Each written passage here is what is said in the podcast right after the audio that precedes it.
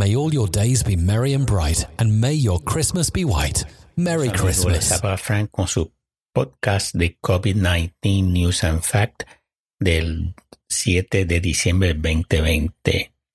Y vamos a empezar con el New York Times, que nos informa que Estados Unidos reportó los siguientes números de contagios y muertes. 228.767 nuevos contagios, 2.637 muertes y 101.276 hospitalizaciones el 4 de diciembre. El 5 de diciembre reportó 205.513 nuevos contagios, 2.190 muertes y 101.190 hospitalizados. Corea del Sur subió su nivel de distanciamiento social al nivel 2.5 y cierran los gimnasios, prohíben reuniones de más de 49 personas y cierran karaokes, barras, clubes nocturnos y prohíben conciertos en vivo en interiores y un tercio de capacidad en salones escolares.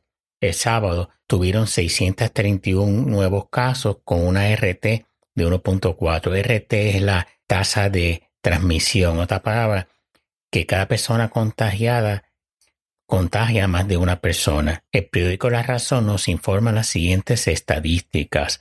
Rusia, 29.039 nuevos contagios, 450 muertes. Argentina, 5.201 eh, nuevos casos, 121 muertes. México, 11.625 nuevos contagios, 593 muertes. Alemania, 23.449 nuevos casos, 483 muertes. Italia, 21.052 nuevos contagios, 662 muertes.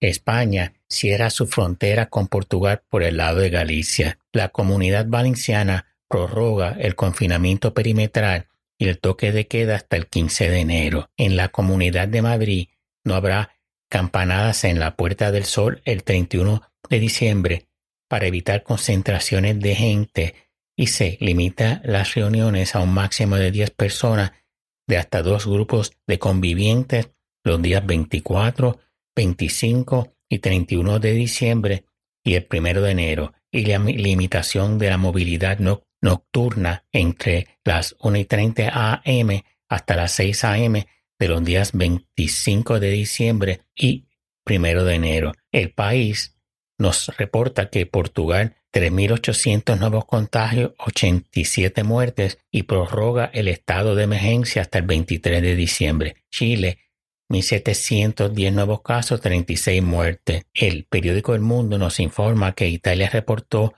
18.887 nuevos casos, 564 muertes el 6 de diciembre.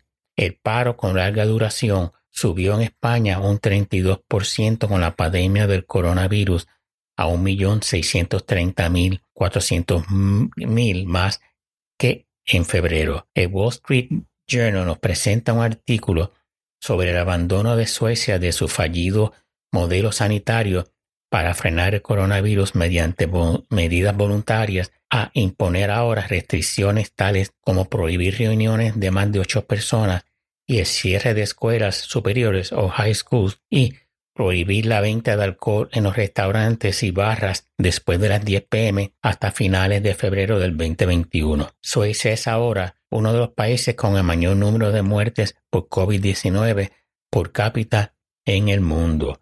Y a los otros países nórdicos, eh, Finlandia, Noruega y Dinamarca cerraron sus fronteras con Suecia para evitar que los suecos vayan y contagien a sus poblaciones. El 2 de diciembre ya Suecia tenía 5.75 muertes por un millón de habitantes, mientras que Noruega tenía 0.098 por un millón, Finlandia 0.52 por un millón y Dinamarca 1.15 por un millón. Uno de los razonamientos detrás de la fallida política sanitaria era proteger la economía y no fue así.